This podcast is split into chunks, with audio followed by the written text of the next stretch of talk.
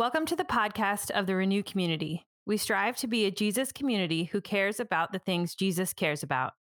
As we adapt in this season of pandemic, we are meeting in our house churches, in person and online, as a primary space for worship, formation, connection, and encouragement. Teachings like this are one way we engage with Scripture, seeking to become more like Christ. These teaching podcasts also serve as a conversation starter for deeper engagement at house church. We're glad you're listening. I want you to think of a time where you felt deeply, closely connected with God. It could be yesterday, it could be six days ago, it could be six months ago, six years ago. But think in your mind of a time where you felt most connected and close to God. Okay, you got that image? Now I want you to ask yourself, what were you doing? Where were you? What was the location? What were you doing with your body? Okay, now keep that image in your mind parked there. You can press pause for a moment. Okay, I want to uh, introduce you to a, a, place I've never been, but I want to go.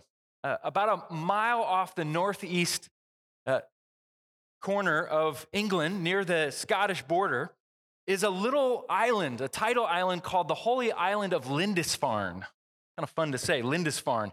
It measures three miles east to west, about a mile and a half north to south, about a thousand acres.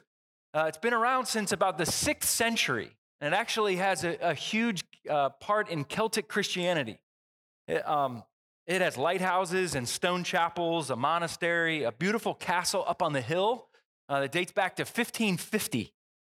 And only about 180 people live on this small island. Today, it's really popular with tourists. And again, I, I want to go there one day. And what's interesting is because it's a tidal island, you can only get to it when the tide is low. There's a causeway, there's a road that vehicles can take, but only when the tide is low. But a few hours later, when the tide rises, it completely covers the causeway, creating an island. Fascinating. At high tide, that causeway being covered, in fact, there are warning signs that urge visitors walking or driving uh, uh, to the island, watch the tidal uh, patterns.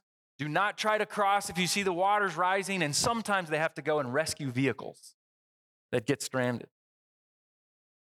The, the, the tables, the tide tables are prominently displayed at both ends of that causeway. But there's also an ancient path that runs on the mud flats there. Uh, it's a marked path, and uh, it's called the Pilgrim's Way. And along the Pilgrim's Way is a, is a route that's marked by posts, and you can see that there. If you want to walk this mile stretch, and the water rises, and the storms come, and things get foggy, and you can't see, they tell you just look for the next post. And if you need to, hug the post so that you aren't swept out to sea. It also has a few marked refuge boxes that they're called for stranded walkers, if the posts aren't enough, you can actually ascend these boxes that look like lifeguard stands. And you can wait it out for a few hours. Now, I love this image, and this has stuck with me. And one of the reasons I want to visit the, the holy island of Lindisfarne. In fact, I was telling a friend of mine about this, and he actually said, You'll never believe it. I have some friends right now that are doing the Pilgrim's Way walk at Lindisfarne, and they sent this photo. This is last week. Now, I want you to kind of press pause on that story as well. Well, several weeks ago, uh, when Doug taught in the, uh, uh, the gathering about the disruption that we've experienced and what do we do in terms of discipleship in the disruption.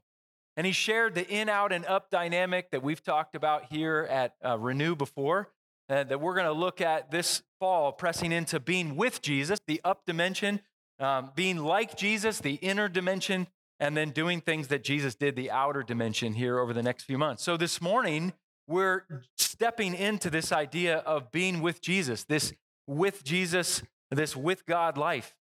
And one of the most tried and true elements of a with God life is being grounded in Scripture. In fact, study after study continues to show it is the number one factor that contributes to people's spiritual growth and faith development is their level of engagement with the Bible. Now, let's pause here and let's be very honest. Uh, people have experienced the Bible in a wide variety of ways, right? For some of you, you found it to be this wonderful, joy infused, life giving experience, and it guides your life and it brings you closer to God.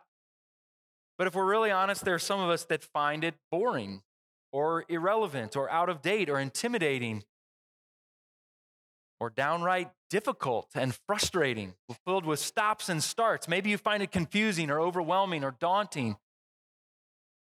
Maybe you experience those moments of ecstasy and joy only to find it just evaporates. And you go, Where did it go? Why does it feel dry again? And maybe as a result, you feel those feelings of frustration or disappointment or guilt, and you're not alone. In fact, in this season that we've been in, the American Bible Society did a massive study, and they found, after interviewing tens of thousands of people, that between 2019 to 2020, pre and then beginning of the pandemic, that the percentage of US adults that actually engage in their Bible daily went from 14% down to 9%, the lowest ever in modern recorded history. Now, I want to begin by sharing a few truths. Before I do that, I want to assure you that this time is not about shaming you or guilting you that you're not reading your Bible enough. Instead, my hope for this morning is that you would feel a great amount of permission and freedom to go, wow, I can actually engage with God that way. That's the goal here this morning, that you see the creativity of connection with God and it unlocks something new in you. I want to begin by sharing a, a few truths to just ground us as we think about how we might participate and engage with Scripture. And so let me give you a couple of these truths. Here's truth number one the primary goal of reading your Bible is not to know your Bible, it's to know the God of your Bible. Now, that may seem obvious, but it's amazing to me how many people read their Bible thinking the goal of reading their Bible is to win some sort of Bible quiz off. You are not called to read your Bible, so you're a know it all. The goal of, your, of reading your Bible is not to know your Bible, it's to know the God of your Bible. Now, uh, where we live across the street from us, our neighbors right in front of our house across the street, Jim and Kathy, have a tree. Now, here's a picture of that tree. It's actually uh, not that exciting right now, uh, that tree, um, but um, in about a few weeks here, when the leaves start changing, that tree turns bright red. It's almost like somebody plugs it into the electrical socket. It just lights up. It's unbelievable. And I love the fall. And I tell Jim and Kathy, I love your tree that I see that when I come down the stairs and look out the window. And in just a few weeks, it's going to be that. Well, when Bennett was about four or five years old, I distinctly remember the tree was lit up one fall. And I just looked out. And I put my finger uh, to the window and I looked out and I said, Bennett, isn't that beautiful? And he said, What, Dad? And I said, Isn't it beautiful? And he said, What beautiful? And I said, The tree. Isn't the tree beautiful? He looked at me and said, What tree? The, the tree, buddy, the guy, the thing that's uh, lit up on fire. He looked at me and said, I don't see a tree. I'm like, buddy, right there, the big tree. And I kept pointing and pointing until I realized my finger had been against the glass. Bennett thought I was pointing to some little dot or spot or speck that was on the glass. And I realized, oh, no, no, no, buddy, not more. My finger is on the glass. I want you to look through the glass to the tree. And he went, oh, that is pretty. And it made me think that's how we read our Bibles much of the time. That we actually are going, I don't see anything beautiful. It looks like a speck on the window. It looks like a smudge, a smear. And I think that's the point of what God's saying is no, no, no. Use the Bible to look through out into the world to see the beauty of what God is doing and who He is. So don't read the Bible to know the Bible to see the speck on the glass. Read the Bible to look through the glass to see the beauty of it, to know who God is, to experience Him firsthand. In fact, in John 5, in the message, Jesus actually talks about this. He tells the religious leaders, You're looking at the spot on the glass, you're not looking through the glass. And he says this to them he said, You have your heads in your Bibles constantly because you think you'll find eternal life there, but you miss the forest for the trees. These scriptures are all about me. He's saying, Don't read your Bible to just know your Bible. Read your Bible to know the God of the Bible. That's the point. And we have this opportunity to know God firsthand, just as the writers of scriptures uh, knew God firsthand. Now, here's truth number two, okay? Stop reading your Bible. It's probably something you never thought you'd hear in church, right? Stop reading your Bible. Instead, engage with it. There is a big difference between reading your Bible and engaging with Scripture. And there's a movement that I'm grateful to be a part of called the Scripture Engagement Movement. If we only think about reading our Bible like reading a textbook, it's only going to go to our heads. It's never going to run wild through our bloodstream.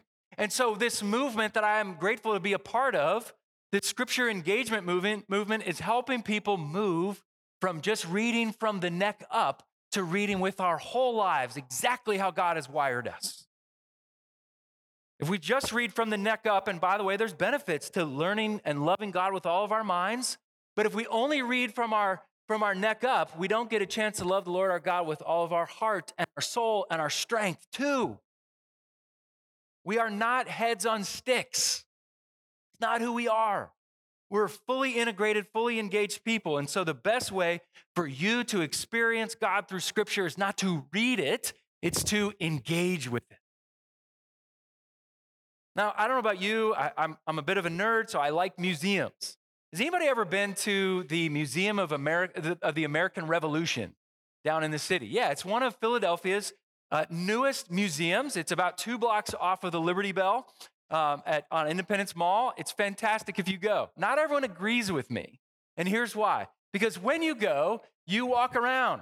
And as my family likes to say, we're just reading a bunch of plaques, Dad. Like, oh, now we read another plaque, and then we read another. I'm like, isn't it amazing? And they go, no, I think it's fantastic. But but as you go through, it says, do not touch, stay behind here. Things are behind glass, right?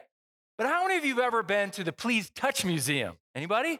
I hope there's some adults that raise their hands too. And by the way, don't think that's just for kids, all right? One of the first dates Megan and I ever went on was to a children's museum in Indianapolis, and we had a blast. So don't think you're too old to go to the Please Touch Museum.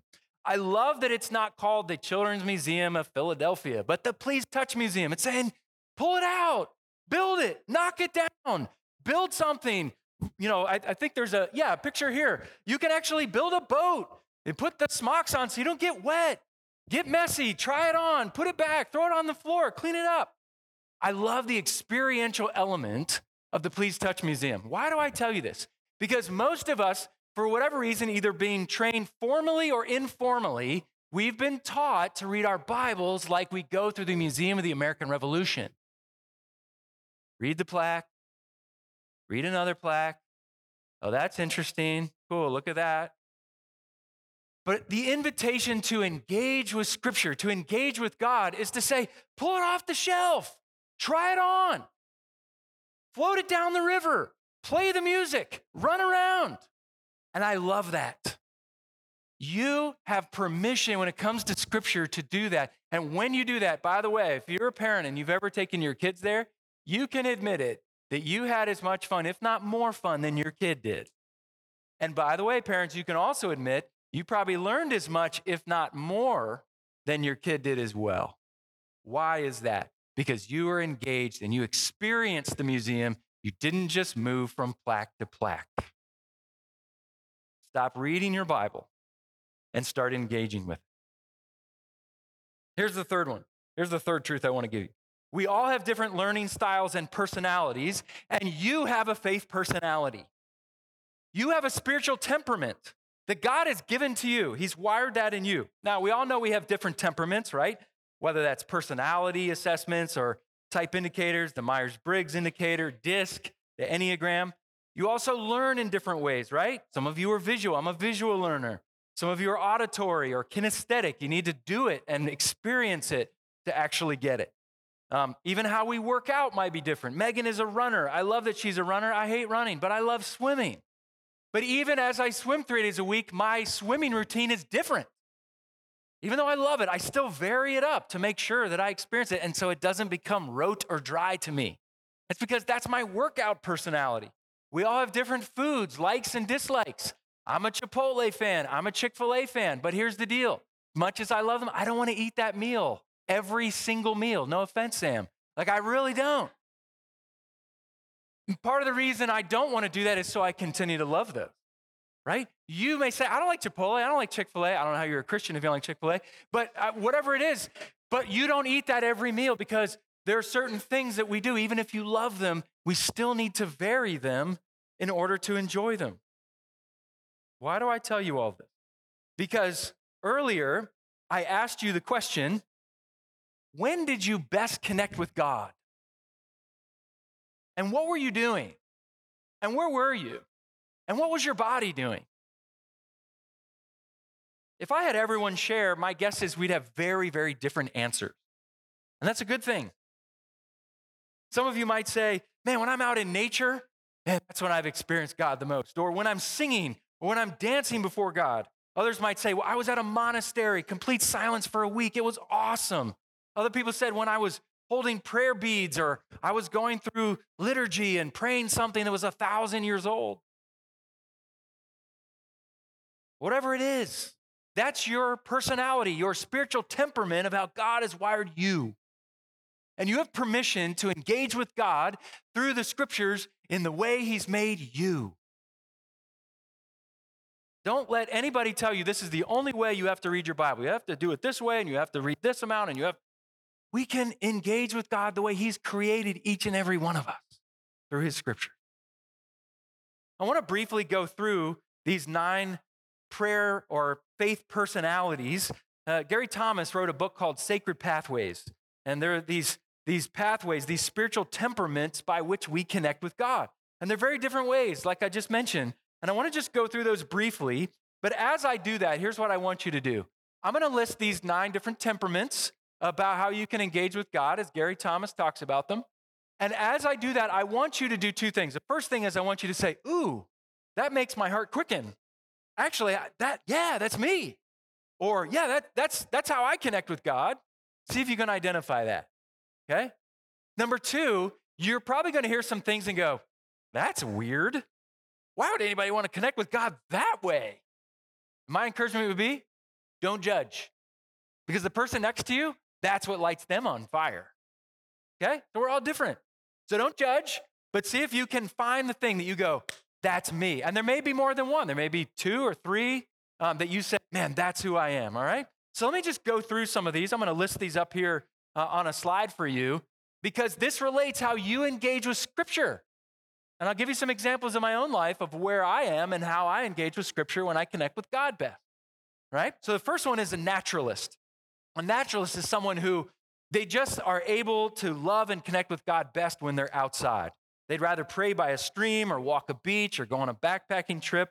And they believe that nature clearly proclaims how God is. And when reading the Bible, these people strongly relate to those passages that talk about creation. And you go, yeah, of course it talks about God.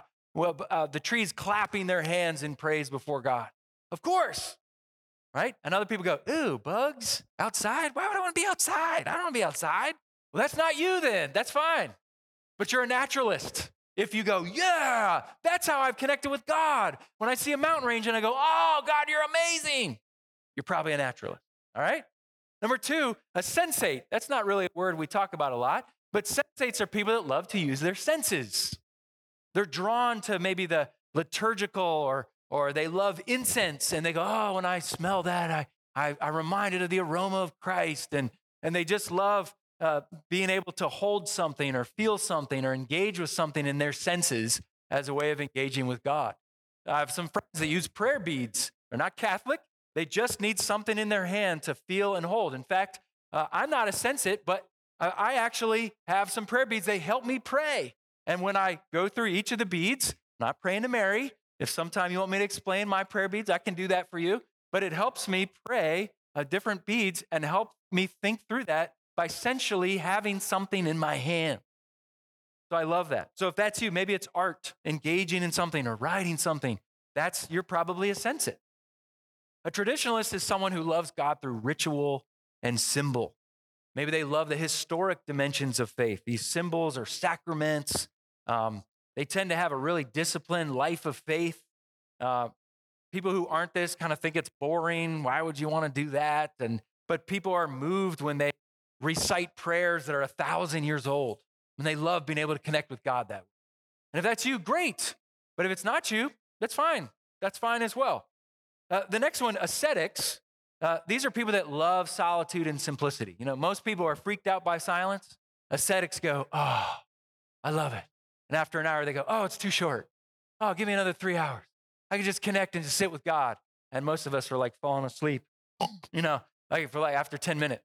But these are people that love being able to just sit with God. No pictures, no loud music. They just want to sit and be with God and they connect alone in prayer. They, they just love sitting with their Bible and that's it, just being with Jesus. Great.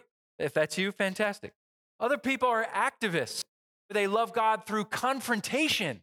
They actually love pushing back the darkness.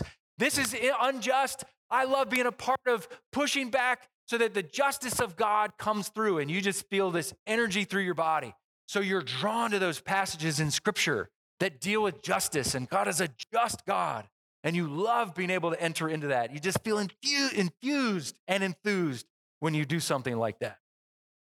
It could be human trafficking or racism or poverty. But when you do that, you just say, God, thank you for having me on your team, that I can partner with you in this way. Uh, the sixth one is uh, our caregivers. Some of you could probably identify some people in the room who are this. They love God when they're serving and loving other people. When people are hurting and they get to walk alongside of them and go, God, thank you. And so they love serving. So people uh, who connect in that way, they pray for people. That's when they feel close to God. And when they read about needs in scripture, they tear up. When they read about somebody uh, where Jesus met their needs, they go, Oh, I love reading stories where Jesus does that that moves you, you're probably a caregiver and how God has wired you, which is terrific. That's great. This is kind of the Mother Teresa, right? We see Jesus in the poor and the hurting and the dying. That's great if that's you. The seven are the enthusiasts. Now, you know who you are, and so do we. These are people that love mystery and they love celebration, right? They don't worship, they worship, you know? And it's great. It's great. They just say, What else could get me jazzed about life than what God is up to? And they have to let it out. And they look around at other people going, How can you sit in your seat and clap politely? Like, this is amazing, right? And so, if you're an enthusiast, this idea of excitement and joy and celebration brings you alive and they're expressive. And like David, they, they dance before the Lord in worship, which is great. Um, number eight is contemplatives. And this is very uh, similar uh, maybe to ascetics, but they love God through adoration. When they think about just the fact that God loves them, they start crying. The idea of the, the, the father love of God is something they talk about a lot. Right? These, they just moved by God's love for them and God's love for other people. Not what he, not what he does or what we're doing, but just purely that just who God is in his love. They're moved by that and they can contemplate that. This is like Mary in the Mary and Martha stories, where Mary just loves just sitting at the feet of Jesus and reflecting on how much Jesus loves. And the last one, intellectuals. These are people that love God with their minds. They're not trying to get smart to be impressive or to boast or show off. They just love the joy of learning. And the more they dig into a commentary or the original Greek word, you know, they, they just go, oh, God's amazing. They read a theology book that most of us would think was really dry and boring, but they go, oh, the more I learn about God, the more amazed I am by who He is. We can't fully grasp it. That's someone who might be wired as an intellectual. They love to journal and study scripture and read books about prayer, and they just gobble it up. They gobble it up. Now, why do I share all this with you? Because I hope as we've looked at these nine, you've been able to go, that's me. I didn't know that was me, or I think that is me or I think that's my wife, or I think that's my friend, or people in my house church I think are that. Great. God has wired you in that unique way. And He's given you and us a permission to engage the scriptures the way He has wired you. So if you just say, man, I just can't sit and read my Bible for an hour and just pray and just sit there for 30 minutes and I feel like a terrible Christian because I just Maybe that's not how God has wired you. Maybe you need to get up and walk around. Maybe you need to shout your praises to the Lord because you're an enthusiast. Great, try that. Maybe you say, ah, nothing feels right. But man, when I recite the Lord's Prayer, the Apostles' Creed, or I read this passage in Philippians 2 of Paul's message and I read it over and over again, that lights me up. Great. pray and read and engage with Scripture how you're wired. Here at fall, here this fall at Renew, we're being challenged to lean in and to engage with the Bible in a new way, to participate in a variety of practices, especially with how we're wired. Now, I tell you these nine because I stumbled upon this, and by accident one day a few years ago, in one of the seminary courses that I teach, I just shared Gary Thomas's nine spiritual temperaments. And I looked out, and to my shock, more than half my students were crying. And I just said, Can, I, can we just pause for a second? What's happening? I'm a little caught off guard. I remember one woman raised her hand. This is a middle aged woman uh, studying to be a pastor, and she said, My whole life, I've beat myself up because I haven't been able to fit the traditional quiet time mold I've been told my whole life. And you've just given me permission to actually be and engage with Scripture the way God has wired. Me. Someone else said, Yep, yeah, me too. I didn't even know I was allowed to do this. I didn't know I was allowed to go on a walk and pray. I didn't know I was allowed to read Scripture and then write it out or memorize it as my way of engaging with it or draw a picture of it. I didn't know I was allowed. And now, every time I teach this particular course and we talk about this, I ask for the student evaluations at the end. The overwhelming, every single time, the overwhelming thing they say, the most important thing they learned was figuring out and discerning their temperament of how God's wired them so they can engage with scripture and prayer in the way God's given into their soul. And I hope and pray that you're able to identify how God has wired you. That's permission from the God of the universe for you to be exactly who He wants you to be, to learn in the scriptures of exactly who He is. That's the invitation. Not all scripture engagement practices will fit perfectly for everyone. There's no one size fits all. You may participate in some this fall and go, yes. And you may participate in some and go, that was a little weird. I still want you to try. I still want you to engage with it. Because there have been times that I thought, oh, this is kind of weird, but okay, I'll go through it, only to realize, wow, I had no idea. I connected with God in an unbelievable way by trying this unique scripture engagement practice. Now, for me, I'm a naturalist and I'm an intellectual. That doesn't mean I'm smart, it does mean that I find joy when I learn new things. So, what is important for me? As an intellectual and a naturalist, I did this this morning. My family knows this. I like to go out on our back porch. On our back porch, we've got lots of flowers. There are birds coming in, right? We've got a, a, a if you've been on our back porch, we've got a, a little pond with a little fountain there, right? And we love that little waterfall. And so I'm out on the porch and I'm going, ah, this is where God God shows up in a garden, Garden of Eden. The end of the book of Revelation is about a, a garden in the middle of a city. Ah, I'm a naturalist. So even meeting God, I'm out in nature. I was talking with the Culps yesterday. We went to Grounds for Sculpture this week, and Cindy and I were geeking out about art, you know, landscape architecture and the plants and the bushes and how cool it was. Other people, oh, you know, but for us, it's super cool. I engage with God that way. So for me, I've got to be in environments to engage with God where that happens. But I also am an, an, an intellectual. And so because of that, I like to journal. I've got my study Bible out.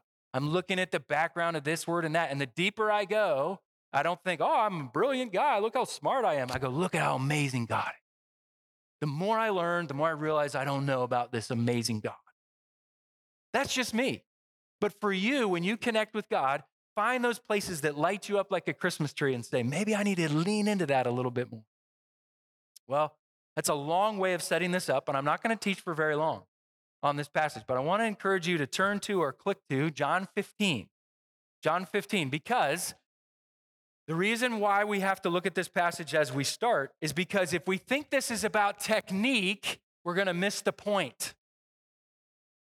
If we think it's just about a plus B plus C equals D, and I'll just connect with God if I follow this recipe.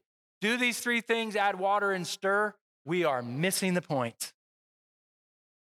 It is not about technique, it is about transformation.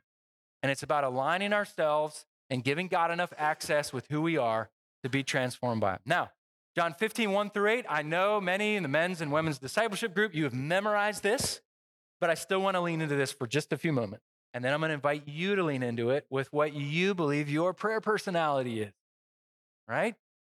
So here's what I want to do I want to encourage you. Would you stand? And let me read this. I'm going to read from a slightly different translation than maybe you're used to memorizing if you have done that in our discipleship groups.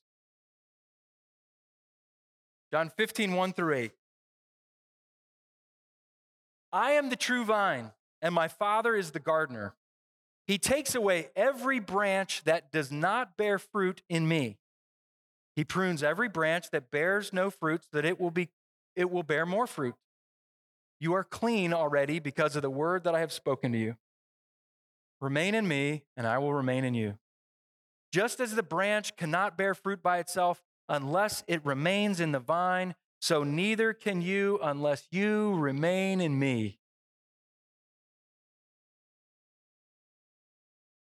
I am the vine, you are the branches.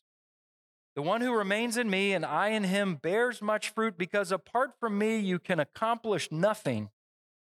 If anyone does not remain in me, he is thrown out like a branch and dries up, and such branches are gathered up and thrown into the fire and are burned. If you remain in me and my words remain in you, ask whatever you want, and it will be done for you. My Father is honored by this, that you bear much fruit and show that you are my disciple. You can be seated. What I love about this passage is that Jesus blows the idea out of the water that it's just about technique. Do these three simple things, add water and stir, and you're going to have a good relationship with me. It's not an equation, it's a relationship. And what I love when I read this, that, it, that when I'm engaging with this, I see that vines don't abide by working and striving harder. Vines don't go, I'm just gonna oh, try my best, oh, and I'm sure I'll produce some fruit. Nope. Their whole goal is just to remain attached and connected to the vine. That's it. The rest will take care of itself. I don't strive. I don't do effort in my own power. Thinking about this, this little area by our by our detached garage, we dumped last year's pumpkin in there, and happened to notice a couple weeks ago. Oh, look, there's a little gourd popping up. Little little what do you call them? Cinderella pumpkins, the white ones. Now, we could grow impatient and go, that's pretty cool. Let's cut it off and put it on the table. The moment we do that, that's the beginning of death, right? I say, no, no, no, just leave it there. Let's see what happens, see how big it gets. All we need to do, make sure that that little Cinderella pumpkin is attached to the vine, and it's going to be fine. You do not have to strive in your relationship with God. You do not. It is not about you trying harder and going out it's about you just saying, I'm going to remain attached. going to remain. It's both an active and passive existence. You have a part to play, but it's not all about you and your effort. It's about your part of participating and realizing the source is from the vine. And when I'm connected to the vine, I can relax. Our part is to remain connected to the vine by taking our personalities, who we are, and being connected with the scriptures, not to read the scriptures to know the scriptures, but to know the God of the scripture. When you do that, it's amazing the growth that can happen in Jesus. The great agrarian says, Apart from me, you can do nothing. You cut off from the vine, you're on the path to death. Here's what we're going to do. I know I'm going a little bit long. When I get passionate and excited, this is what happens. I apologize. But here's what I want you to do just for a few minutes. I want you to take what you believe might be, and if you aren't sure, that's okay. Just try something.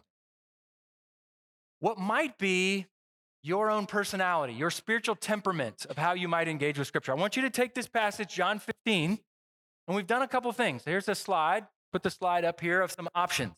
Maybe for you, maybe you say, you know what, I'm probably more of an intellectual, I want to try something different. Maybe you just want to sit and you just want, with pen and paper, you just want to write out John 15, 1 through 8. Just slowing down. Some of you have joined with me in hand copying books of the Bible, and you say, Man, I got so much out of it because I slowed down. Maybe you want to engage in some Lectio Divina. And if you're interested in that, um, some of you know how to do that. I can give you some instructions on how to do that later. We don't have time this morning, but of wanting to engage in this ancient practice of how we listen and pray the scriptures. Maybe you want to just sit and you want to visualize yourself as a vine connected. Maybe you've got dirt all over you. Maybe you want to envision yourself by my garage as that little pumpkin attached to the vine. Maybe you want to visualize it and walk through that and say, what is the look on Jesus' face as he sees me remaining with him. Maybe you just want to read that slowly and visualize what's happening. And then lastly, maybe you want to draw it. Maybe you want to draw it. By the way, you see like down up front, like, and, and then um, in the back, and yeah, over here as well. We just have like there are index cards and there's papers, there's pens, there's colored pencils. So we want to encourage you. You get the next eight minutes. It's not very long, but I just want you to taste a little bit of it. If you want to sit in your seat quietly, you can. If you want to move around and you want to sit on the front, you want to pace back and forth, you want to go outside. I know it's raining a little bit. I was hoping today for some of our naturalists, that's where I would have been, is to take my Bible and read the passage out by some bushes outside and just see if God meets me there. But I'm to give you eight minutes. I know that's not very long.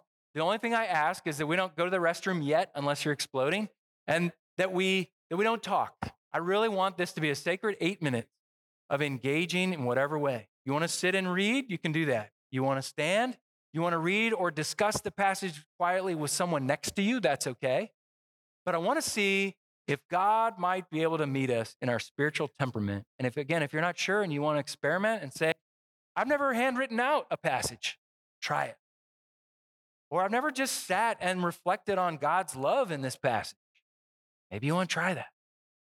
But we just want to give you a chance to get behind the wheel and to test drive it and see what happens if God might Let me say a quick prayer, and then I'm gonna I'll have uh, eight minutes set on my my timer, and then after eight minutes I'll bring us back in. Okay? Let me pray. Jesus, you have wired us in so many unique ways.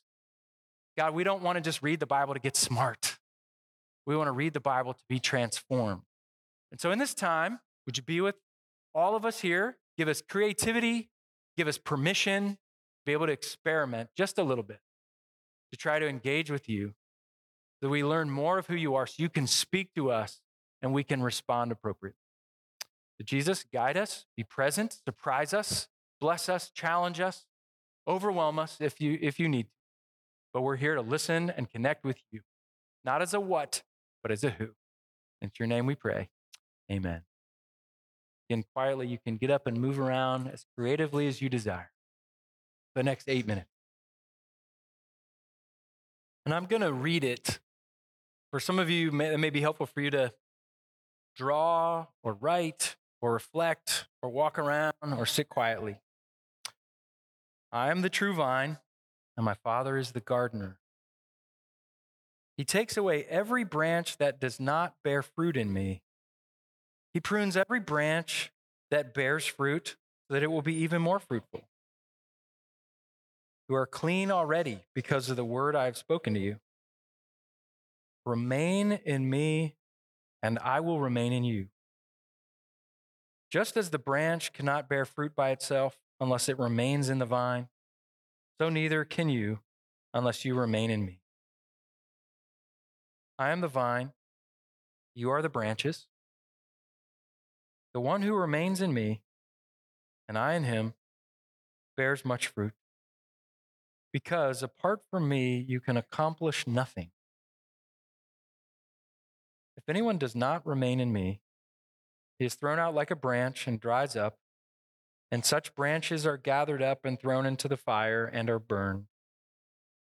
If you remain in me, and my words remain in you, ask whatever you want and it will be done for you.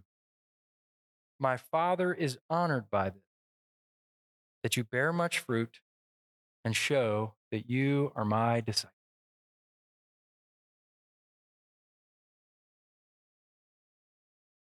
All right. I hate to interrupt this because I love the way that you are connecting Um, but if you could just quietly uh, make your way to your seat, here's we'll transition just a little bit here, and then we're going to respond to this great God that we just read about in John 15 through singing. Um, any other intellectuals in the room?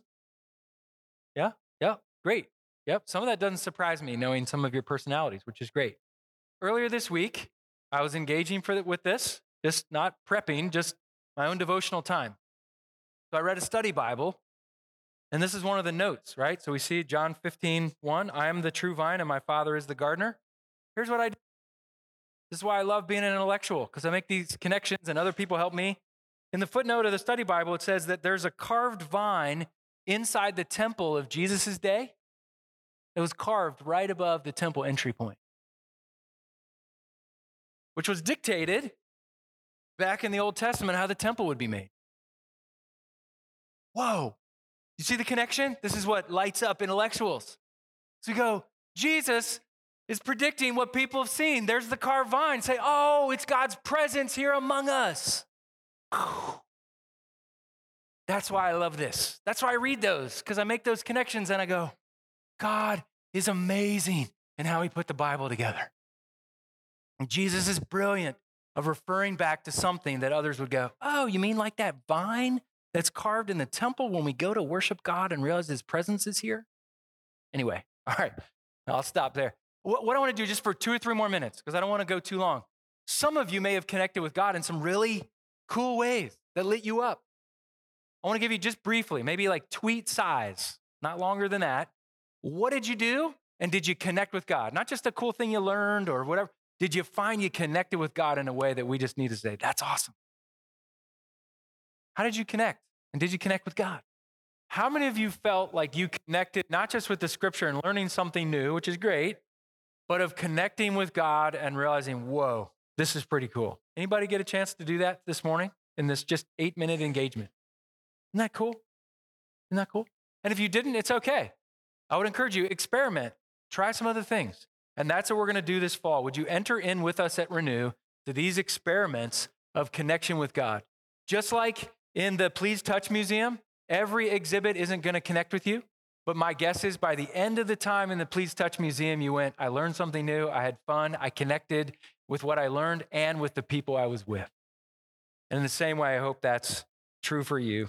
I open with the story of the holy island of Lindisfarne. And I talked about the posts in the water when the tides rise. And I talked about the refuge boxes. And I want to encourage you because the tides, last few years, we all know, personally and culturally, have been rising and falling, creating a lot of anxiety in our system, in our culture, in our world, and in our own lives. And I want to invite you to realize that Scripture are these posts in the water and Jesus are those, is those refuge boxes that we can ascend and climb into. And my encouragement to you would be follow the pilgrim's way. When the tides rise and fall, you can always hold those posts, you can always ascend those refuge boxes. Let scripture be the place where you do that. Don't read your Bible, Renew. Engage with it. And don't look at the little speck of dust on the glass. Look through the glass to see the beauty of God to connect with. Right? Let's pray. God, thanks so much for the scriptures. Lord, I hope that this morning it has been relieving for many of us who may have felt guilted or shamed or thinking, I just, I've given up reading my Bible regularly because it's just too hard and I don't get it and I don't connect. I pray that this morning might just have been the glimpse that sort of opened the door just a tad for people to say, you know what, maybe I need to lean in here. And Jesus, uh, maybe for some of us, it's been really relieving and permission giving to realize that you've wired them in a way that you long for them to use that expression or spiritual temperament to connect with you in the scriptures. Give us creativity, surprise us, and show up. We did this for eight minutes, and you showed up for many of us in this room allow us to engage in some new and creative ways. And Lord, give us discernment for those of us who are still saying, I don't think I know my spiritual temperament. Give us wisdom and discernment in this season. Thank you for the scriptures. Thank you for being the great gardener who is the one responsible for fertilizing and pruning and cleaning. And I'll allow us, as Casey said, to be in a two way relationship where we remain and abide, but you also abide with us. Thanks for not cutting us off out of anger in our sin. Thank you for remaining and abiding with us when we didn't deserve it. The great one, the vine who is carved in the temple of the presence of God, is carved on our hearts as well. Thanks for being our, vine, our, our gardener as we seek to be connected to the vine. And it's the name of Jesus that we pray. Amen. Thank you for listening to the podcast of the Renew Community. This in no way should replace the formation within a community of Jesus followers. If you are looking for a church, would like more information about Renew, or would like to give financially to this ministry, check out our website at renewcommunity.org.